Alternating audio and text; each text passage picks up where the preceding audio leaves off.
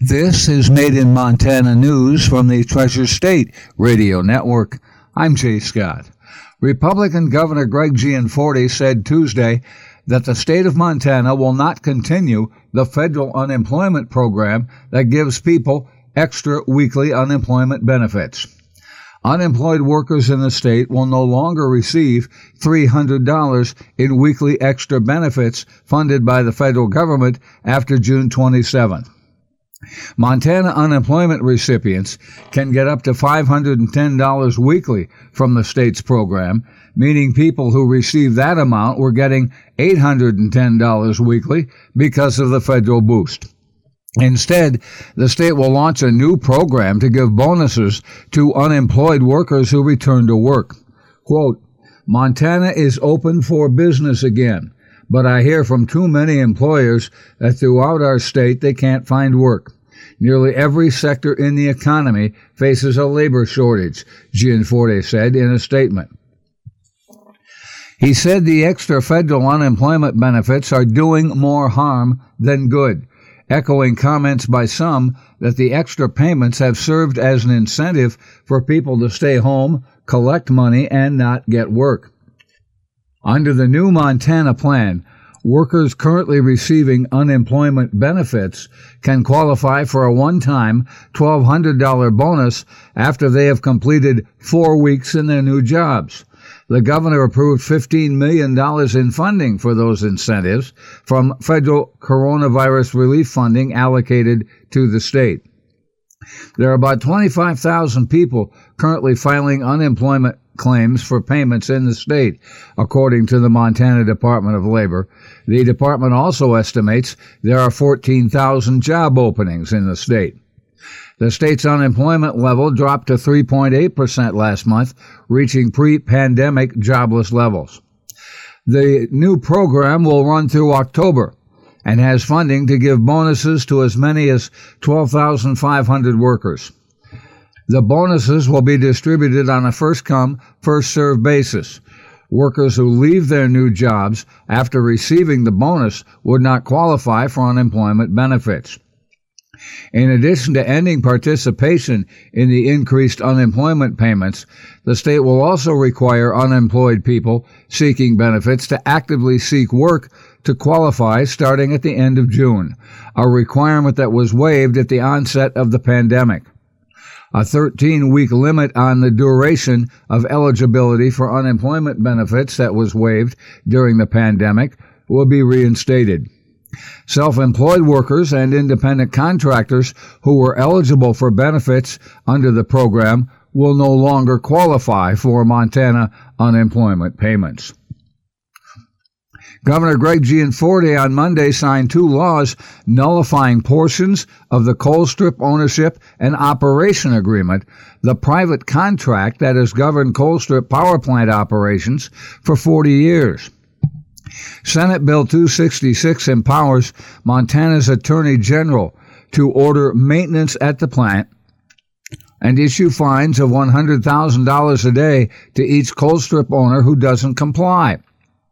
Senate Bill 265 forces all contract disputes to be settled in Montana instead of Spokane, Washington, where arbitration has taken place since the creation of Colstrip Units 3 and 4.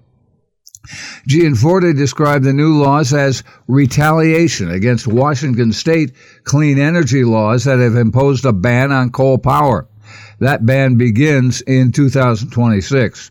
Quote, Affordable power generated in Colstrip helped build Seattle's big tech economy, but now woke, overzealous regulators in Washington state are punishing the people of Colstrip with their anti-coal agenda, Gianforte said. However, it wasn't regulators who imposed the 2025 coal power ban. The 2019 Washington legislature passed the Clean Energy Transformation Act, which was then signed into law by Governor Jay Inslee. The state's utilities are required to transition to entirely non carbon emitting energy resources by 2045. One of the first steps is an end to providing Washington customers with coal power by December 31st of 2025. With no Washington uses for coal power beyond five years and a similar Oregon ban on coal power beginning in 2030, Colstrip's utility owners with customers in those states are questioning the repairs at the plant. The owners don't want to spend money on repairs that aren't necessary to keep the plant running beyond 2025. The contract provision Montana's government wants to end is that maintenance decisions at the power plant are decided by a majority vote of owners. Out of state owners, Puget Sound Energy, Avista Corp, Portland General Electric, and PacifiCorp own 70% of the plant. The bills will almost certainly face court tests. Government meddling in private business contracts violates both the 10th Amendment to the U.S. Constitution and the Montana Constitution, which says, quote, no law impairing the obligation of contracts shall be passed by the legislature. The Montana Republican Party has continued its attacks on the judicial system, saying in a mailer that the Montana Supreme Court needs to be investigated for questionable activities related to lobbying and its release of documents. Montana Supreme Court Justice Mike McGrath sent a letter Friday to Republican leaders of a committee investigating the judiciary, saying neither the High Court nor the judiciary had violated any rules or laws regarding lobbying or email procedures.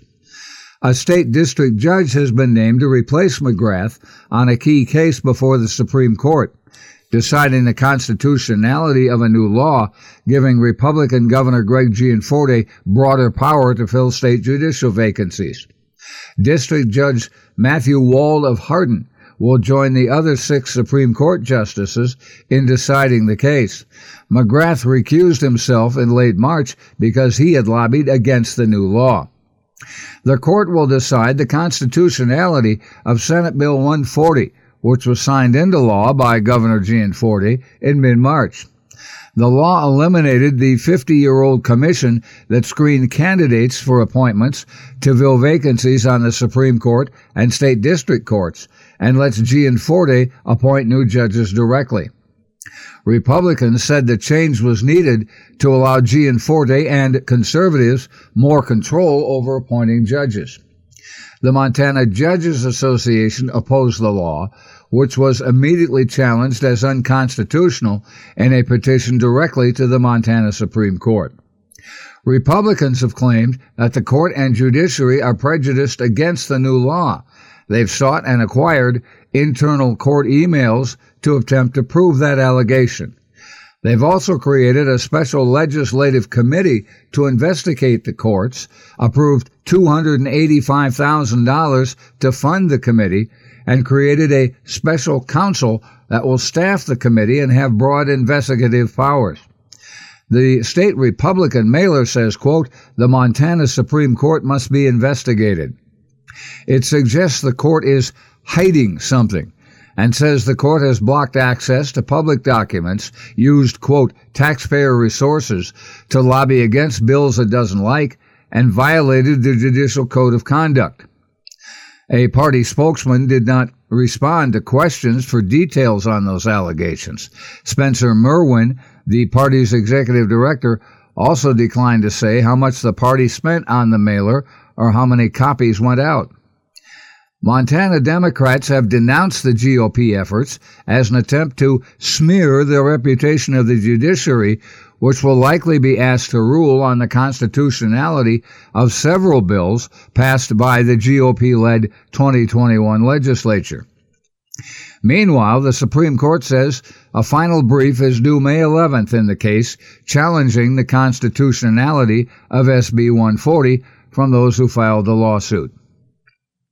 The lawsuit challenging the law was filed by three former state and tribal officials, a delegate to the 1972 State Constitutional Convention, and the Montana League of Women Voters.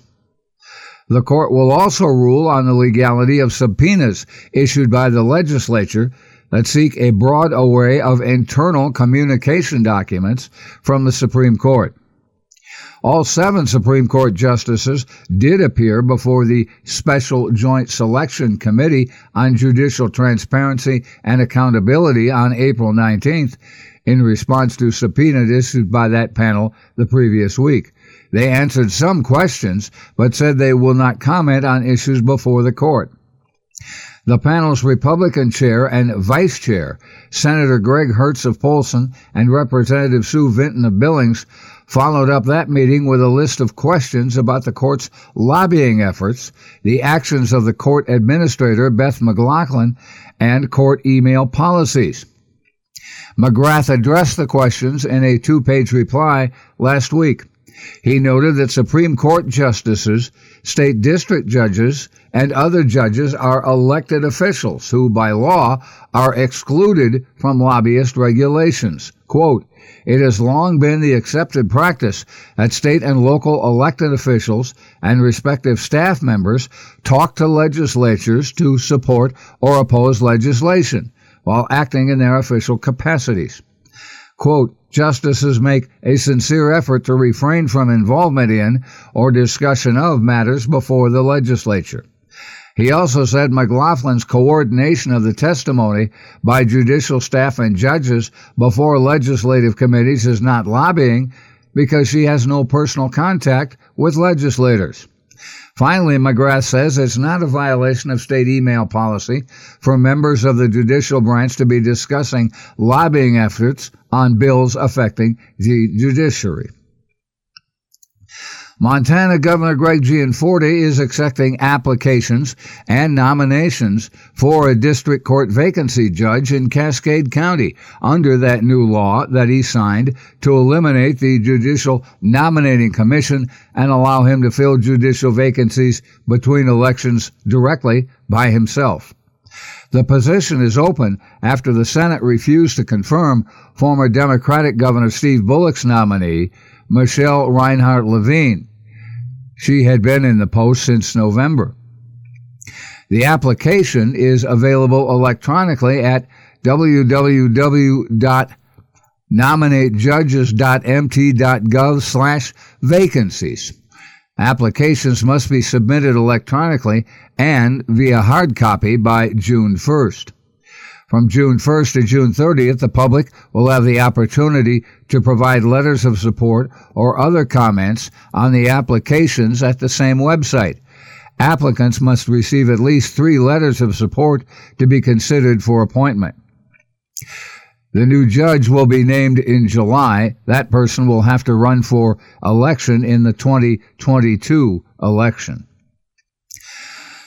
Montana health officials have added 232 new cases of COVID 19 on Tuesday, and the virus has killed three more.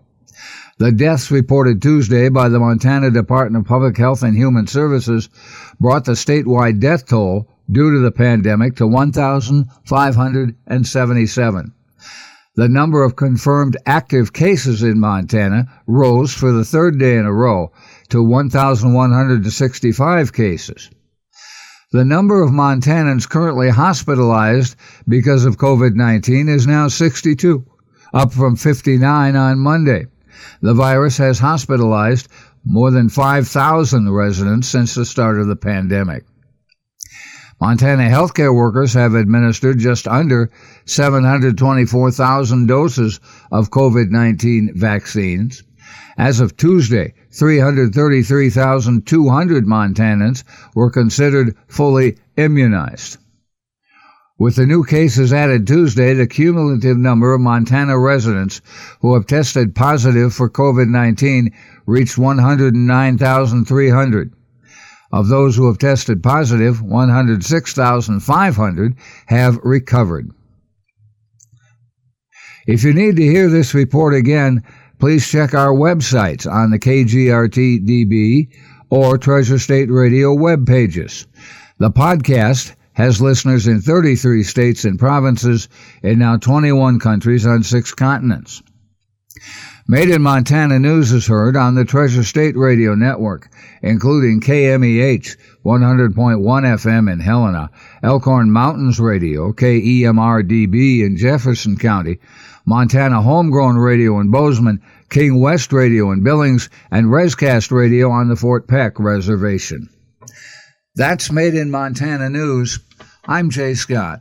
This is the Treasure State Radio Network.